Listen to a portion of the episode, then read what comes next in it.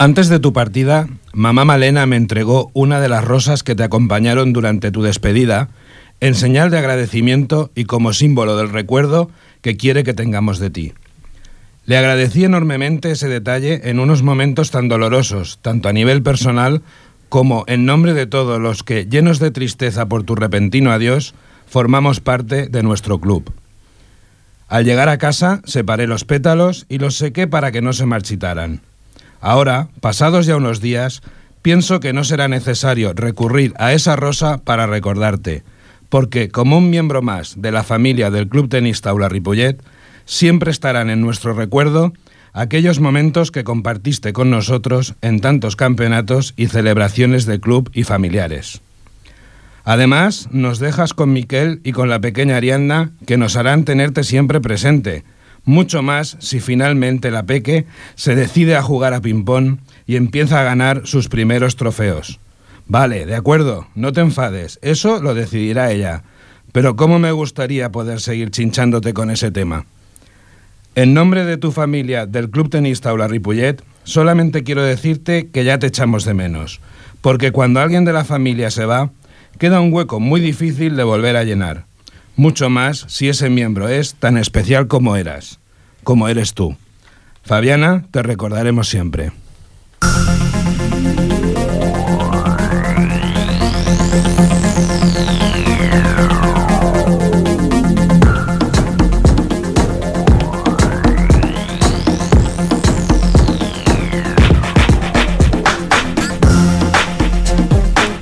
Bona tarda, amics de Ripollet Ràdio, de ripolletradio.cat i del tenis taula a la nostra vila.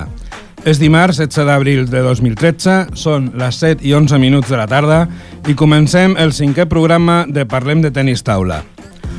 En el programa d'avui farem un repàs als darrers resultats obtinguts per les jugadores i, jugadora, i jugadors del nostre club, comentarem les activitats de promoció socials que el club té en marxa Escoltarem amb quins materials i equipacions es jugava fa 40 anys a la secció 60 anys fent tenis taula i conversarem a la tertúlia sobre què farem al Sant Jordi a la Rambla i sobre altres temes d'actualitat del tenis taula i del nostre club. A l'agenda us avançarem tot el que passarà al món del tenis taula Ripollet des d'avui i fins al proper programa. Si esteu preparats, comencem. L'actualitat del Club Tenis Taula Ripollet. El passat 23 de març es va celebrar la sisena fase individual del circuit Promeses, en la qual van participar 18 jugadores i jugadors del Club Tenis Taula Ripollet. Els resultats més destacats els van obtenir la Gemma Costa, primera al grup D, Mireia Parató, segona al grup I, Lídia Rico i Andrés Parente, tercers al grup B i J, respectivament, Pau Barceló, Xavier Pérez i Enric Barceló, cinquens als grups C, F i J, respectivament, i Pere González, Gabriel Luque i Helena Parente, novens als grups E, F i H.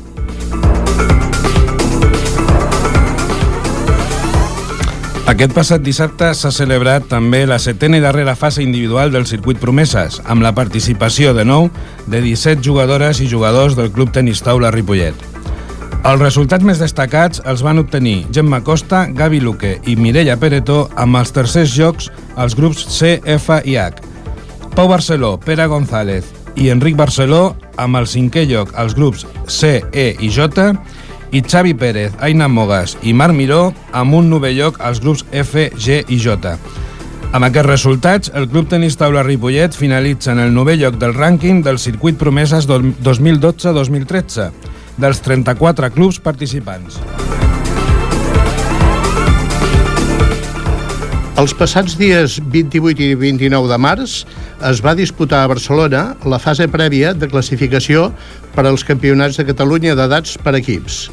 El Club Tenis Taula Ripollet va classificar a sis equips. A la fase prèvia, en categoria masculina, els equips juvenils i sots 21. I en la categoria femenina per rànquing, dos equips alevins, un equip infantil i un juvenil. També teníem classificats l'equip de sots 21 però la prova no es va disputar per falta d'inscripció.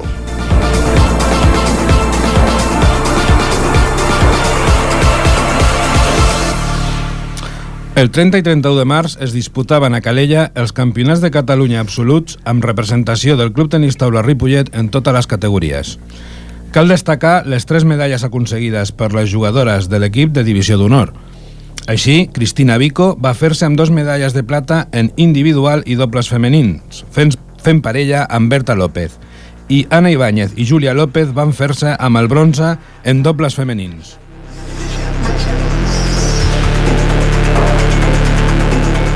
Altres resultats destacats van ser els quarts de final de l'Anna Ibáñez i la Julio López en individual femení i del Julio i el Josep Lluís Andrade, aquest últim jugant al Borges, en dobles masculins, així com els vuitens de final de Raül Porta en individual masculí.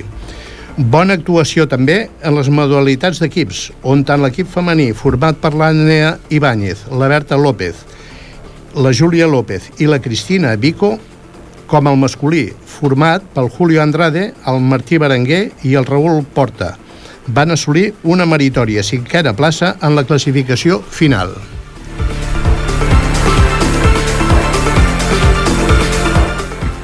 A nivell de promoció, el passat dissabte 6 d'abril va començar un nou curs trimestral d'iniciació al tenis taula al nostre club.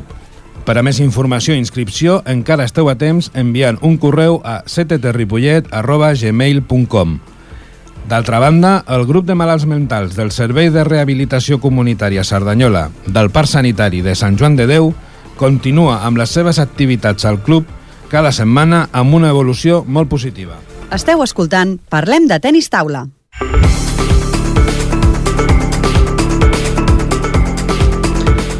Pel que fa a les lligues provincials, l'equip de veterans de tercera va perdre per 5 a 1 davant del club tenis taula dels Horts 2000 al darrer partit de Lliga.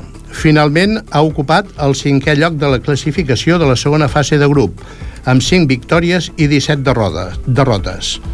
L'equip sènior de tercera va acabar la primera fase en sisè lloc de la seva classificació, amb 9 victòries i 9 derrotes, i ja a la segona fase va caure 4-2 contra el Club Tenis Taula Esparreguera al grup de play-off on es determinen les posicions finals de la Lliga dels equips que no opten per l'ascens de categoria.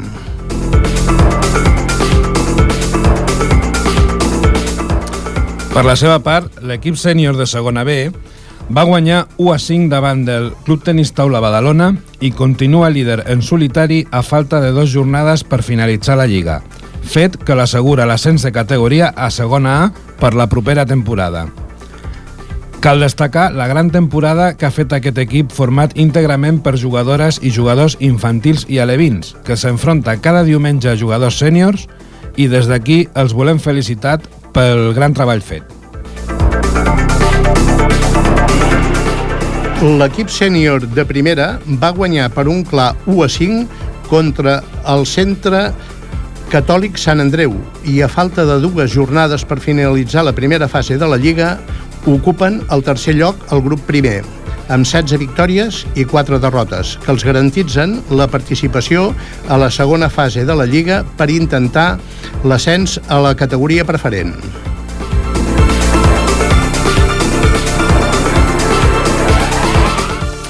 I si passem a les lligues estatals, l'equip de tercera divisió masculina va tornar a perdre contra el Falcón Sabadell per 1 a 5 i continua ocupant la darrera posició al grup TES amb una victòria i 19 derrotes, certificant així definitivament el descens de categoria per la propera temporada. Per la seva part, l'equip de primera divisió masculina va perdre el seu primer partit de Lliga per 2 a 4 enfront del Club Tenis Taula Ateneu 1882. Això sí, molt condicionats per la baixa del nostre jugador base Miquel Arnau. Tot i així, i a falta de dues jornades per al final de la Lliga, es mantenen líders de la classificació general del grup, del grup 3 amb 19 victòries i aquesta sola derrota.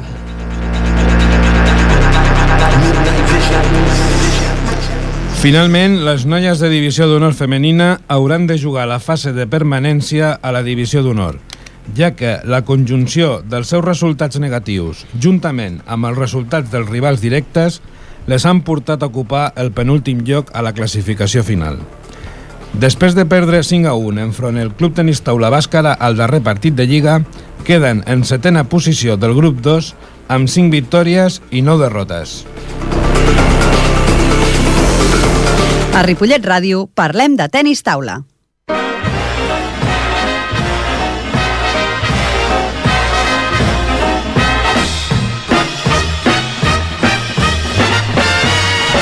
Seixanta anys fent tennis taula.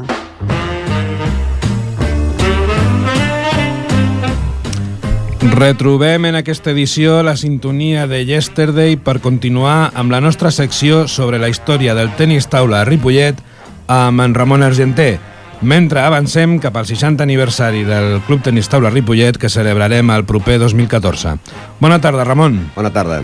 Avui, en quin punt retomem la història del tenis taula a la nostra vila? Doncs entraríem al capítol número 4, que seria parlar del material, pales i les bambes d'aquella època, els primers equipaments, confecció de la bandera, els anys de la restricció de la llum, perquè hi havia molts partits que quan venia precisament l'equip del Lampard Esteta de la casa de Filies es traien la corrent.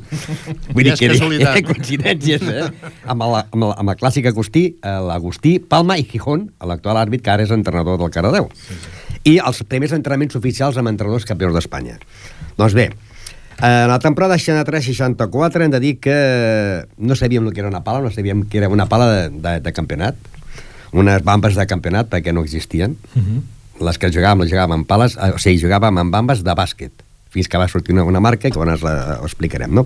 Bé, els equips federats d'aquella època, d'aquella temporada, només hi havia una samarreta, per descomptar, només hi havia una samarreta que primer era una camisa blanca, uh mhm. -huh amb punys blaus i coll blau, que es va haver de prohibir perquè no es podia jugar amb, amb, amb la pilota blanca. I llavors es va, es va fer una samarreta de color butano.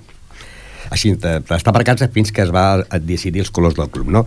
Bé, doncs, llavors, eh, hi havia tres samarretes per equip, i si una, una es tenia que posar la samarreta de l'altra, se'l tenia que posar per jugar perquè només eren per tres jugadors i prou. Si eren nou jugadors, nou jugadors que tenien equip, els altres els tenien que anar canviant. Les bambes no sabien el que eren les bambes. Molts jugaven sabates, altres descalç. Jo he vist alguna vegada descalç.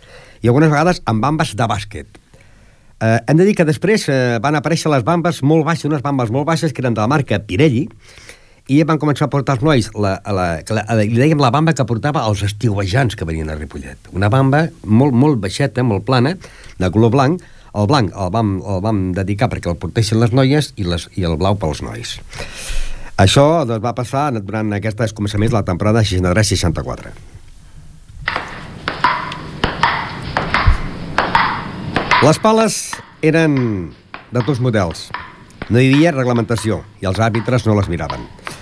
Pales de goma sense esponja. Pales de pics pels dos comptats i sense esponja. Unes pales que no er-, eren de la marca Clímax, altres pales de la marca No Fixis. Hi havia unes pales estrangeres eh, que tan sols eh, era la pala Barna, sense esponja. Després de varen sortir la pala Sais amb pics i esponja pels dos costats. El mollo de la pala, eh, feta per un taller de Ripollet, molt a prop d'aquí la ràdio, precisament, eh, ja que Manel Sais, jugador defensiu del Club Mai de Barcelona, que va ser campió d'Espanya en aquella temporada, era l'entrenador del Club Tenista de Ripollet.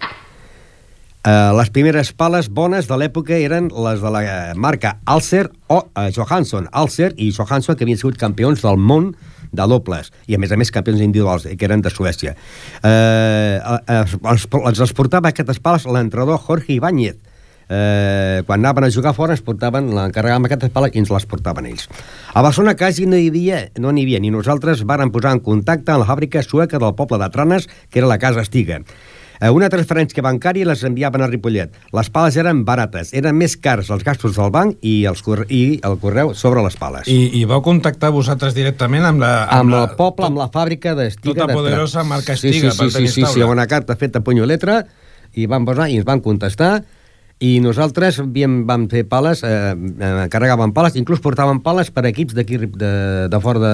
En la mateixa sí, sí. tramesa. Sí, sí. Eh, tres pales pel Bolets de Montserrat, dues pales per Regueres, feien el transferència nosaltres, ells ens a nosaltres, nosaltres, doncs, eh, i es costaven molt barates, eh? I les primeres pales que ens portaven, que eren la, la d'Alcer i del, del Johansson, Skihel Johansson i Hans Halser. I eh, eren molt barates. El que passa que llavors que van dir coi, eh, aquestes pales tenen molta novetat, què farem? Doncs ara les portarem i si, valen, si valien 500 pessetes, ara valdran 1.000 pessetes i les portarem i n'hi haurà un, soc, un lloc a Barcelona i les van portar al Cort Inglés a Madrid, Cort Inglés a Barcelona Ja. i ja van perdre el contacte i ja els clubs no podien comprar-ho. Ja, clar, clar. Està parlant de, del 64 a 65, eh? No va ser les primeres pales reglamentàries. Els primers equipaments, doncs mira, de mica en mica s'omple la pica i això era el que es feia en aquells anys. Els primers equipaments pels equips masculins, samarreta d'un color tirant a rosa o color butano i pantaló eh, de color blau. Els xantes de tot, de, era de tot eh, color blau, amb les inicials de cada jugador i també l'escut. Les noies, al igual, però amb faldilla de color blanc i plissada, la faldilla blanca plissada. Més endavant es decideix, doncs, que els colors dels equips siguin el blanc i el blau.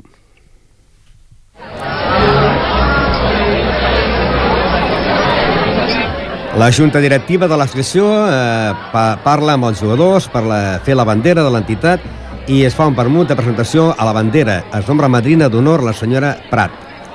Eh, més endavant eh, es descobreix eh, que el color blanc està prohibit a la samarreta i es decideix color blau com a, com a principal amb, amb, alguna sanefa de color blanc tant als punys com en el coll. Els anys de la restricció del llum. Doncs bé, els anys de la restricció del llum, molts diumenges eh, els encontres duraven fins a les 5 de la tarda. Sí, era un total resultat de 5 a 4. A partir de les 9 del matí treien el corrent del poble. Algunes vegades de les 8 del matí a les 12, altres vegades des de les 10 fins a les 14 de la tarda, o sigui, a les 2 de la tarda. Però I- això, això ho hauríeu de saber abans, No, que no vinguessin t'avi- els altres equips. no t'avisaven, no t'avisaven. Era, era l'època de restriccions de, llum, de, de llum i aigua. De llum i aigua. Anaves a jugar, no hi ha llum. Bueno, a veure si ve, si ve, si ve, si ve. L'equip et presentava, no hi ha llum. Més d'una vegada m'he agafat la taula, Mm. pujar la taula a bàsquet, per això va haver tan bona relació amb el bàsquet, pujar la taula a bàsquet, a mig partit de bàsquet, fer un partit a dalt, a dalt A mig partit del bàsquet. sí, jo anava a fer un partit, ha vingut la corrent, t'has muntat la taula i cap de les 5. I ara continuaves i a les 5 de la tarda que estaven jugant a ping-pong. Doncs bé, eh, encara me'n recordo doncs, de l'equip d'aquella època, Agustí Palma i Gijón, avui eh, àrbitre. Pel Ripollet, Riera, Clemente, Argenter i el suplent Joan Roviralta. Sempre que venia en aquest equip, hi ve la casualitat de que la primera vegada que es va entrar a la corrent va ser contra l'equip de la Barcelona del Lampar Azeta, que és de la casa de Filis, que està a la zona franca. Quina casualitat. Vull dir, va ser el Lampar Azeta. Era perquè no es fonguessin tantes làmpades, les restriccions. A, I a part eh? d'això, clar, ui, jugàvem amb, amb bombilles, bombilles normal de, de, de 60. Eh? Clar, és el que hi havia a l'època. Jo havia fet uns focus de cartró, que a vegades estava jugant i sortia fum de car- clar, es clamava el cartró. Per, per ampliar una mica per la ampliar llum. la llum i que es, que es concentrés com els, com els billars, no? La, la temporada 65-66 van haver els primers entrenaments. En aquella època no hi havia problema d'atur, tots tenien feina. Ripollet havia crescut dels 7.400 habitants de l'any 1960, varen passar en aquesta temporada a 11.300 habitants aquí a Ripollet en l'any 1965.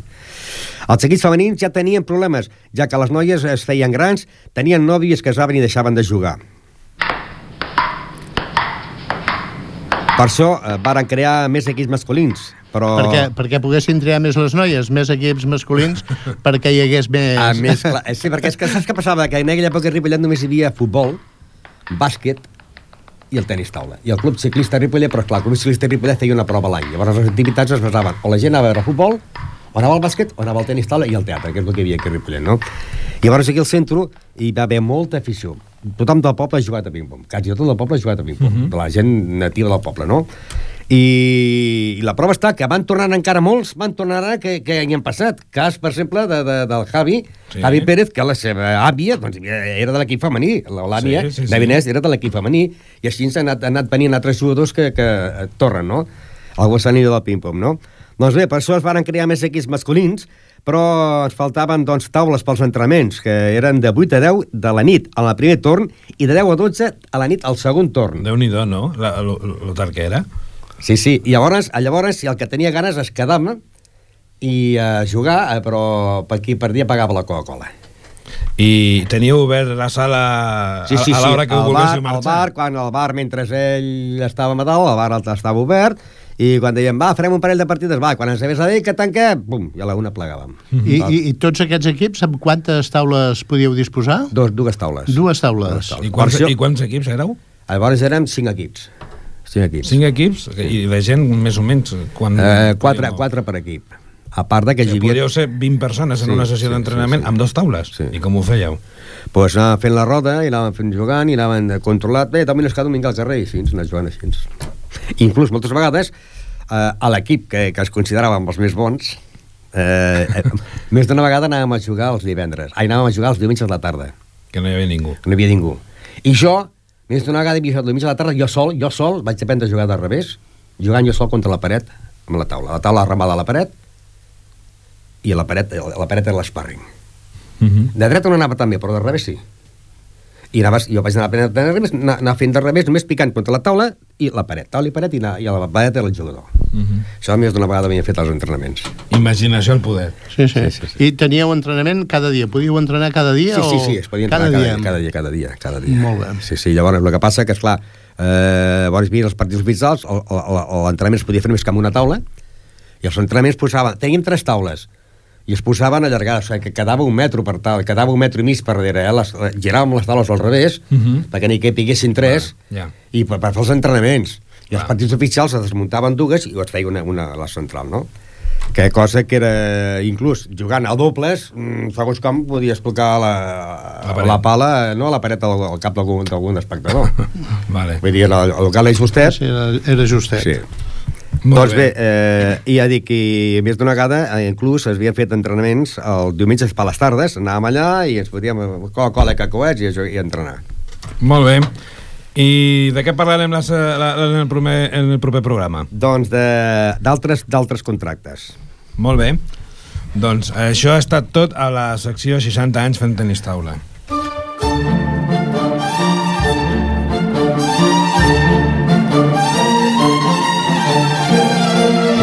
La tertúlia.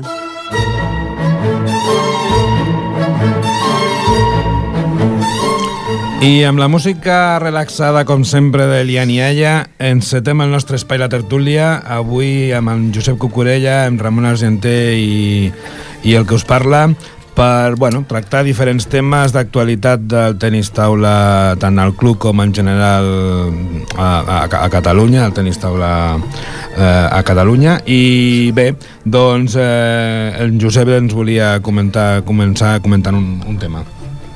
Sí, eh, lamentablement hem de començar per una notícia també una mica, una mica trista, ja que ens, ens ha deixat un exjugador del club, en Josep Tordera. Un, no va estar moltes temporades, ja va vindre una mica gran, una mica ja amb poca salut, però va ser company meu i segurament del Ramon Argenter també Sí. en l'equip de veterans eh, amb diverses temporades. En Josep Tordera era una persona extremadament culta i intel·ligent. Tenia un cos prim i la constitució física era molt, molt fràgil. Però realment era, era un lluitador davant la vida i en la taula de joc. La salut li va fer una molt mala passada. Eh, en un moment determinat de la seva vida el va deixar només amb un 30% de capacitat pulmonar. Malgrat això, ell eh, es defensava a la taula aprofitant molt la tècnica que tenia i sobretot el material. Sempre utilitzava un, un material molt ràpid per així contrarrestar una miqueta la seva falta de, de físic, diríem. Uh, I personalment va ser capaç d'aferrar-se a la vida que tenia i, i fer-li front tant com va poder fins a l'últim moment. Descansa en pau, amic i company, Josep.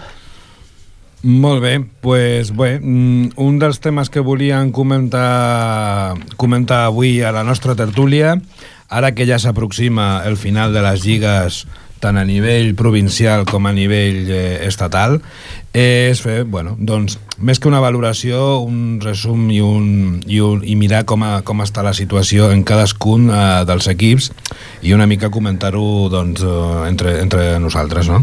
Eh, si voleu, comencem per les lligues nacionals, que potser són les que... Doncs, I després passarem a les provincials. Eh, a veure, el primer que podem comentar és l'equip de tercera nacional, que en principi eh, li ha anat molt malament la temporada. Eh, de fet, amb un, han guanyat només un partit i, i bueno, doncs estan abocats al descens a, a, a preferent provincial. Uh, en aquest sentit, uh, vosaltres que també heu estat veient uh, com ha evolucionat aquest equip, que estava format inicialment pel Javi Silva, el Ivan Fernández i, i l'Adrià Cruci, que després a meitat de temporada va canviar de club, doncs eh, què en penseu que ha pogut passar en aquest, en aquest equip doncs, per trobar-se en aquesta situació de que també no és gaire agradable doncs, eh, eh, guanyar només un partit de, de tants que s'han jugat. Home, no? jo veig fàcil i comprensible que arribi a aquesta situació perquè molts equips de tercera nacional eh, que han jugat a l'equip nostre no tenen més alta categoria. Per tant, la, la, els bons jugadors estan en aquest equip. Doncs estic parlant dels equips contraris, no? Dius clubs contraris. Contraris, no? Llavors, què passa? Eh, tenen l'equip fort en tercera nacional. I també en aquesta categoria juguen molts jugadors veterans. Veterans. Yeah. No vols dir veterans, veterans que poden jugant a ping-pong, i nosaltres trobem que estan jugant eh, inclús la divisió d'honor estan jugant amb, amb, amb, amb, amb, amb gent que no tocaria jugar, per exemple. Sí. Sí, sí, sí, sí. No tenim jugadors, l'únic que podria jugar a divisió d'honor seria, per exemple, la Cristina Vico. Sí. Les altres estan jugant en juvenils que estan jugant a divisió d'honor. Uh -huh. I això ho estan fent amb tots els equips. Yeah. Doncs és lògic, amb una categoria com la tercera nacional, Uh -huh. eh, que fan un equip per poder pujar a la segona i donar l'escalada, que es trobin amb la situació que hagin guanyat pocs partits, perquè la, la, jo crec que la categoria és forta pels jugadors nostres, perquè mm, haurien de jugar potser una altra categoria.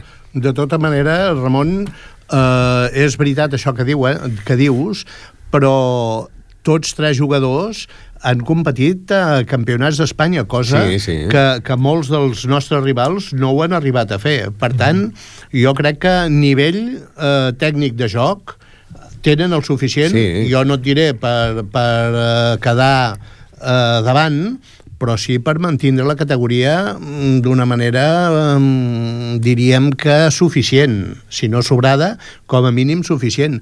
Jo crec que hem tingut un problema de falta de, de motivació entre els propis jugadors, vull dir, un per l'altre eh, no es motivaven suficient, van començar una mica malament, sí, ja una mica malament vol dir perdent els primers partits, i en comptes de eh, sobreposar-se a això, es van enfonsar i, és clar, a, a l'enfonsar-se els primers partits van continuar perdent i arriba un moment que dius, bueno, ja no cal guanyar, vull dir, ja ho tenim tot perdut. Mm -hmm. Aquesta lliga no farem absolutament res, per tant, m'abandono, m'abandono al joc.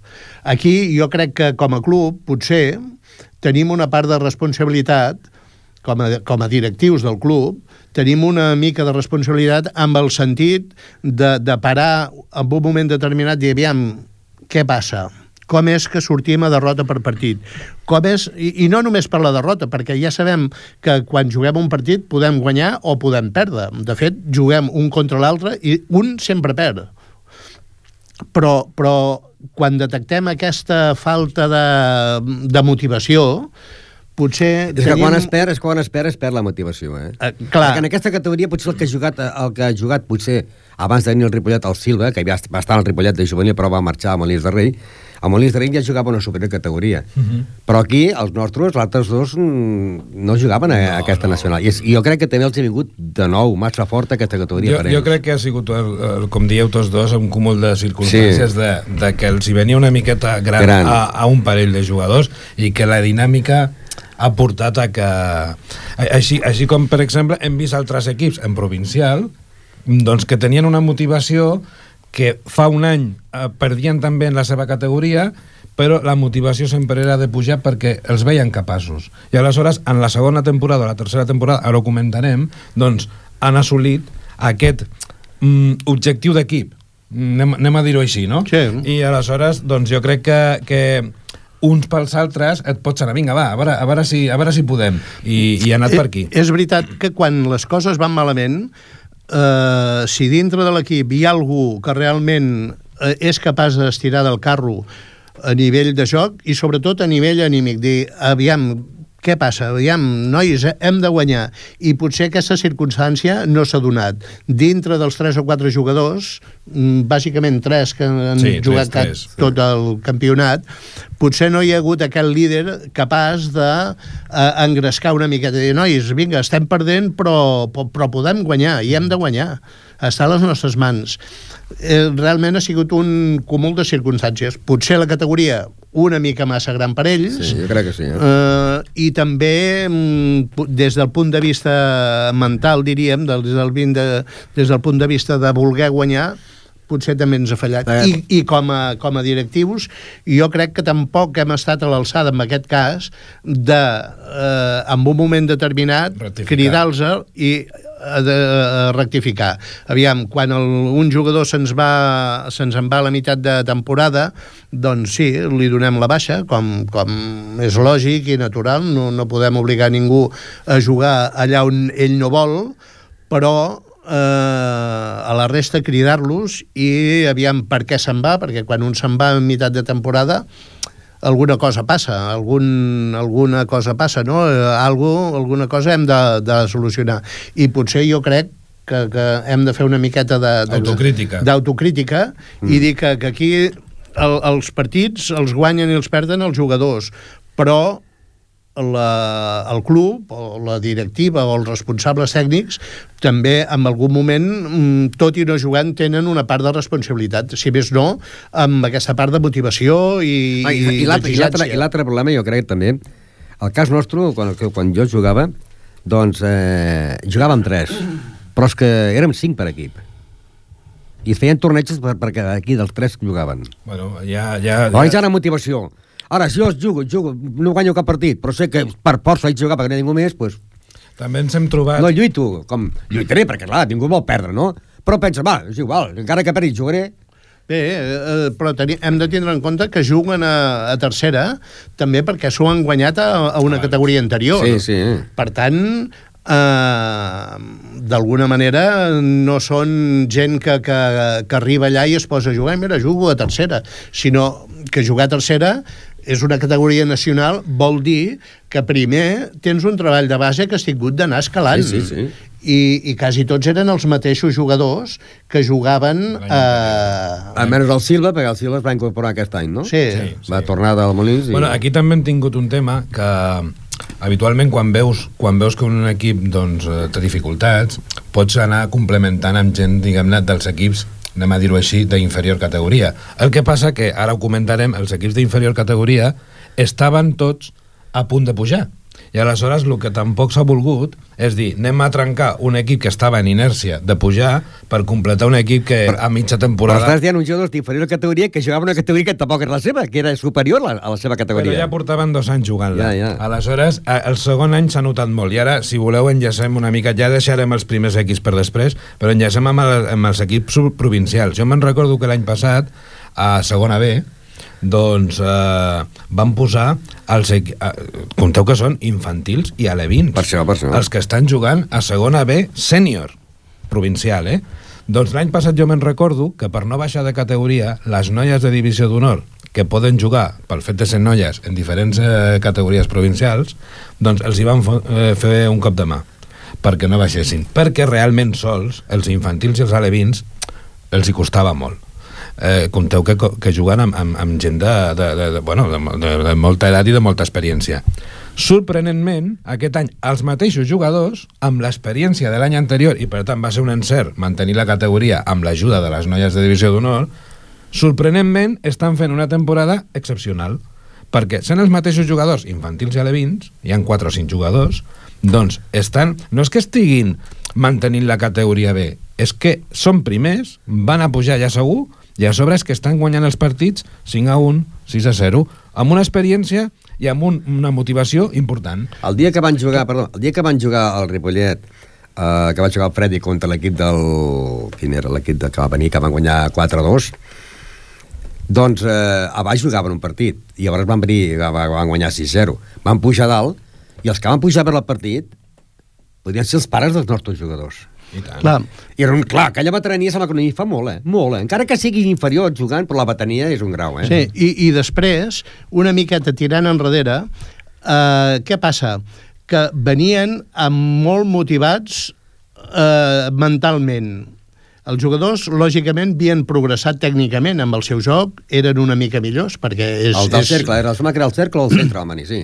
Però, sí. però aquest ànim que tenia, aquesta, aquest sobre Bueno, la motivació per, sobre per- per motivació mental és la que ens fa moltes vegades guanyar No, o perdre els partits. Ah, sí, sí, sí. I, i l'equip aquest de, que comenta el Romà de segona, aquesta temporada té molta motivació. A part de, ser, de jugar bé, estan molt motivats per Però, pujar. esclar, perquè, per, clar, perquè Clar. van davant, és clar. Si estàs Eh? davant, tens la I hi, motivació. ha, hi ha un tema important que heu comentat abans, que són cinc jugadors. Uh, habitualment juguen tres, però es van complementant molt bé. Vol dir que el que en un moment estigui malament sap que hi ha un altre que et pot suplir. Ah, I, aleshores, aquest- I aleshores jo crec que aquesta competència... Ah, La això, competència el és molt important amb molt, tot. molt, el, Sí, voler, el voler jugar fa, fa molt. I ara enllaço, perquè si no se'ns farà cura el temps, uh, amb el- amb l'equip de primera... Nacional. De, de prim, no, de primera provincial, Ah. que està per pujar, uh, per fer la fase, per ascendir a preferent. O sigui, l'any que ve ens podem trobar que els que baixen de tercera i els que pugen dos, de primera podríem tenir dos equips a preferent. I aquest equip que estàs parlant, quina, quina edat tenen? Són, eh, el més gran és sots 21 de primer any, I, i, de, i, de segon any, perdó, i els altres són juvenils. per això, i en canvi eh, han jugat contra equips que l'any passat eren tercera nacional. Sí, aleshores, eh, i, i han fet partits i, i van tercers, i han, i han tingut oportunitat en dos partits de quedar entre els dos primers i pujar directes. El que passa és que, bueno, doncs, mm, l'altre dia el partit clau van perdre 3-4 eh, 3-4 aquí a casa. Aleshores, uh, aquest equip que ha passat també? Doncs que ha tingut molt bona germa, germanor, Clar. s'han animat entre ells, Clar. sempre juguen els mateixos i tenen el repte, s'han posat un repte a ells. I al final, a, aquesta motivació i aquest repte és el que et fa pues, evolucionar. Clar, és que, és que des d'un punt de vista estrictament competitiu, eh, els partits, eh, amb tots els esports, els guanya l'equip que en sap. Sapiguem en saben tots, vull Sí. dir, no hi ha ningú dolent, però eh, guanya el que eh, sap igual que l'altre, però a més a més té aquesta motivació de voler guanyar. Els equips, els partits, es guanyen si els volem guanyar. Si nosaltres sortim a, a competir i ens és igual guanyar que perdre, perdem segur. Ah, sí, per vots que siguem. Mira, jo, Podem exemple- jugar contra, contra l'equip més feble o contra el contrari més dèbil que hi pugui haver o més inexpert, digue-li com vulguis. Però si jo que en sé molt no vull guanyar, Ah. segur que perdo. I una miqueta mm, el problema està aquí, amb l'esport. Per exemple, eh, els nens que porto els dissabtes jo a Reina Elisenda, l'Helena, la Mireia, la Marina, la Judit, l'Andrés, el Víctor, el Marc, l'Àlex, l'Arnau, el, el Miri, la Míriam i l'E- i l'Eric, són nanos, nanos de que eh, comencen ara però tenen moltes ganes. I l'altre dia els hi vaig dir a mi, dic, mira, oi, aquell és més gran que jo, em guanyarà. Dic, mira, jo saps quan jugava a ping-pong, saps quan sabia que perdia, o havia guanyat o havia perdut? Quan donava la mà al contrari. Quan donava al contrari, ja sé qui ha guanyat o ja sé qui ha perdut. Tu juga amb ell i el guanyaràs. I va jugar i va guanyar. I estem jugant amb nanos que has- han anat pujat tots de categoria. Sí. L'altre dia vam anar amb sis perquè els altres han anat pujat de categoria. Sí, sí. Doncs aquests nanos, eh, aqu- d'aquí uns quants temps aquests nanos trobarem que estaran a, a l'Evins i estaran jugant a juvenils, estaran jugant infantils. Bé, i el cas nostre. si voleu fem un... com- O, o, ho deixem pel següent programa, però el tema, el tema que ara està més candent en, el, en els equips de nacional és el tema de la divisió d'honor. Sí. Mm, Fer cinc Sí, sí, sí, de, sí, que, sí, sí. de, que, de que finalment les noies no han pogut evitar anar a la fase de permanència quan van començar molt bé la temporada. Us haig de dir jo que la segueixo molt, que crec que ens han perjudicat dues coses. Una, eh, que la lliga era molt curta, per tant, en set equips hi havien tres per pujar i la resta estaven molt igualats. I realment ens ha anat d'un partit. Uh, tres partits dels que hem perdut els hem perdut superjustos. Quadres. Uh, 4-3. Aleshores, uh, només havent guanyat un d'aquells dos, mm, no haguessin tingut cap problema. Uh, bé, aleshores ara el que hem de fer és anar a Alacant el dia 26, eh, 27 i 28 d'abril.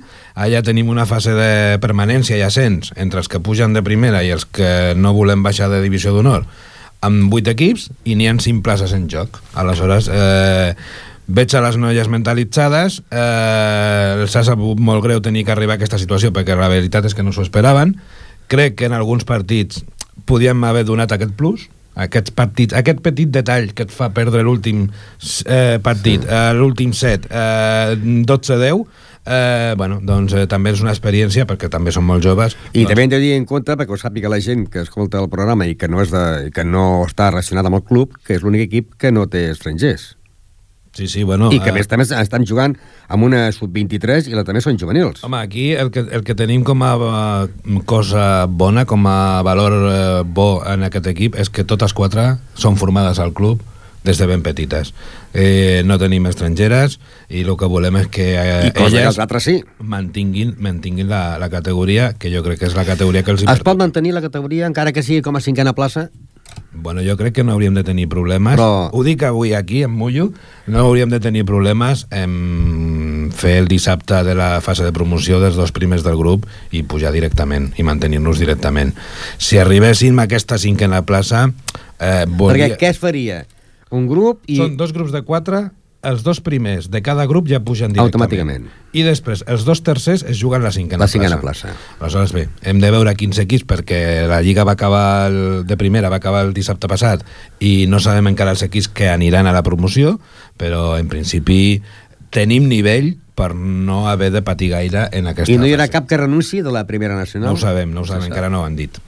Jo, jo en aquest sentit també sóc optimista, és, eh, les he seguit eh, als campionats d'Espanya i a diversos tornejos i realment el nivell de joc que tenen eh, si la motivació és la que ha de ser, que aquest moment la tenen super, super eh, aconseguida, no han de tindre cap problema per mantindre la categoria. Molt bé, i si us sembla, canviem una mica de terç i fem, com que després a l'agenda ja parlarem del Sant Jordi, doncs, eh, si voleu, comencem a parlar una miqueta, encara que siguin eh, 3 o 4 minuts, del, de que ja comencem a preparar els campionats de Catalunya, Eh? alevins i juvenils, que tornem a, a organitzar a Ripollet el proper 29 i 30 de juny. Ja sabeu que ja portem dos anys eh, fent aquests eh, campionats. Sembla ser que tothom que ve està molt content amb l'organització que bueno, mm, hem, hem anat aconseguint. I bé, ara, ara tot just comencem. I comencem amb uns temes doncs, mm, que és el que pertoca ara per saber amb quin pressupost contem, que és la recerca de patrocinadors.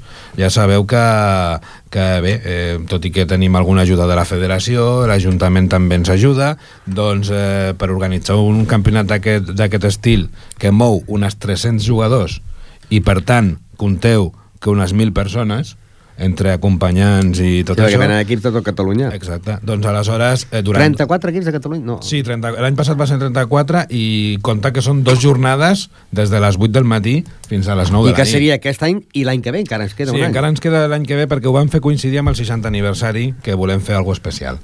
Bueno, doncs el que us deia era que ara comencem a elaborar tot el programa, tots els elements publicitaris i estem ara en la recerca de ajudes eh, dels possibles patrocinadors i col·laboradors que habitualment solen ser del poble perquè són els que més proper i els que més ens coneixen. Aleshores, eh, Josep, per exemple, eh, quins, quins eh, suports publicitaris estem, tenim a disposició de qui ens vulgui donar un cop de mà per, per organitzar el, el campionat? Home, eh, suports eh, en tenim diversos i variats, sobretot. Tenim des de la possibilitat de publicitat estàtica dintre del pavelló, tenim eh, la possibilitat de, de les samarretes, de fer una mica de difusió a través de les samarreta, samarretes, tant de la part d'organització com la part que normalment a, a tots els participants s'acostuma a donar algun petit obsequi per part del club. Eh, aquest obsequi mm, tradicionalment és una samarreta, l'any passat vam fer una, una tovallola, sempre intentem anar canviant. Això és un espai també que està a disposició de qui vulgui col·laborar. I, I que després permaneix en el temps, perquè ara encara encara veiem Exacte. i encara veurem samarretes i tovalloles del Campionat de Catalunya sí. de Ripollet durant tot l'any, a tots és, els tornejos. És, és una imatge eh, que es va bellugant pràcticament per, per totes les pistes i camps de joc de, de Catalunya, perquè sona... Clar, estem parlant d'un campionat de Catalunya, vol dir que els jugadors són d'un cert nivell ja, tot i que són alevins i juvenils, són, són joves encara, però justament per això tenen molt espai per anar eh, progressant. Vol dir que, que la, la publicitat aquesta que, que en un moment determinat eh, regalem eh, té molta difusió. I que si algú està interessat pot venir el diumenge a l'estanc que muntarem per Sant Jordi. Exacte, ara us explicarem lo que, a l'agenda el que farem al Sant Jordi, però el que sí que us convidem a tots els que podeu col·laborar eh, i que tingueu eh, interès en, que, en, en, en publicitar-vos en el Campionat de Catalunya, doncs que us posem en contacte amb nosaltres i, i veurem mm, la millor manera per allò que, us, que vulgueu invertir d'optimitzar-ho i que quedeu contents. Uh, realment a la Fira de Sant Jordi estarem allà, uh, serem inconfusibles perquè tindrem muntada com els últims anys uh, una taula de ping-pong amb un robot que va traient pilotes i normalment amb una cua de nens per, per voler jugar una estoneta. Vol dir que, que si esteu interessats allà us esperem. Agenda. I per acabar, eh, fem un abans del més destacat del tenis taula Ripollet fins al proper programa. Com ja hem comentat abans a la tertúlia, el proper dia 21 d'abril el Club Tenis Taula Ripollet participarà activament a la celebració de la Diada de Sant Jordi, a la Rambla, amb la instal·lació d'un estant, com deia abans, on es podrà jugar eh, amb el famós Robopong, informar-se sobre els nous tornejos lúdics que organitzarà el club per a jugadors totalment aficionats i col·laborar amb el club adquirint unes boniques xapes que posarem en, en marxa eh, justament aquest dia commemoratives del Sant Jordi i que seran exclusives del Club Tenis Taula Ripollet. També estarem presents de 12 a 12.30 del migdia fent el Parlem de Tenis Taula des de la carpa de Ripollet Ràdio situada a la Rambla i participarem com a entitat a la lectura de textos de Salvador Espriu que es realitzarà al Centre Cultural durant tota la jornada. Us esperem a tots. El diumenge 21 d'abril, la nostra jugadora Lídia Rico participarà a la vuitena concentració del grup de promeses en el Centre d'Alt Rendiment de Sant Cugat. I el 27 i 28 d'abril, com hem dit, l'equip de divisió d'honor femenina es desplaçarà a Alacant per disputar la fase de permanència a la categoria. Vuit equips, en, eh, vuit equips repartits en dos grups de quatre es disputaran cinc places per jugar la temporada que ve a la divisió de plata del tenis taula femení els dies 4 i 5 de maig es celebrarà la repesca per a participar als campionats de Catalunya d'edats en la modalitat individual. Una vegada definits els classificats per rànquing i les prèvies de les federacions territorials, encara queden algunes places que jugaran en aquesta repesca.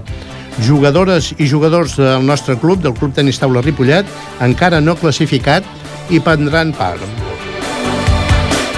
Del 8 al 12 de maig, la jugadora del nostre club, Júlia López, participarà a l'Open d'Espanya Júnior, que celebrarà a Platja d'Aro, formant part d'un dels equips de la selecció espanyola. Aquest torneig forma part del circuit mundial júnior i és puntuable pel rànquing mundial. Els dies 18 i 19 de maig es celebrarà el Campionat de Catalunya Benjamí, amb participació de les nostres jugadores i jugadors, lògicament benjamins. La seu encara està per confirmar. Bé, amics del Tenis Taula, fins aquí el Parlem de Tenis Taula d'avui. En Ramon Argenter, en Josep Cucurella i el que us parla, us agraïm la vostra atenció i esperem que us hagi agradat el programa. Una edició que ha estat possible una vegada més gràcies al comandament tècnic d'en Jordi Puy. Recordeu que podeu descarregar el programa sempre que vulgueu a ripolletradio.cat i així mateix podeu seguir les activitats del Club Tenis Taula Ripollet, donar-nos la vostra opinió o demanar-nos informació al Facebook i Twitter CTT Ripollet, al correu cttripollet arroba gmail.com o trucant-nos al telèfon 676 362885. També podeu venir personalment a la nostra seu a la sala de tenis taula del Poliesportiu Municipal de Ripollet tots els dies laborables de 18 a 20 hores.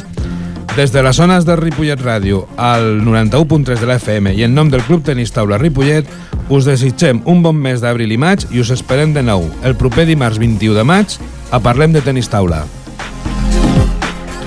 I recordeu que el proper diumenge estem a la Rambla amb el Robopong perquè tots els nens i nenes puguin jugar una estona.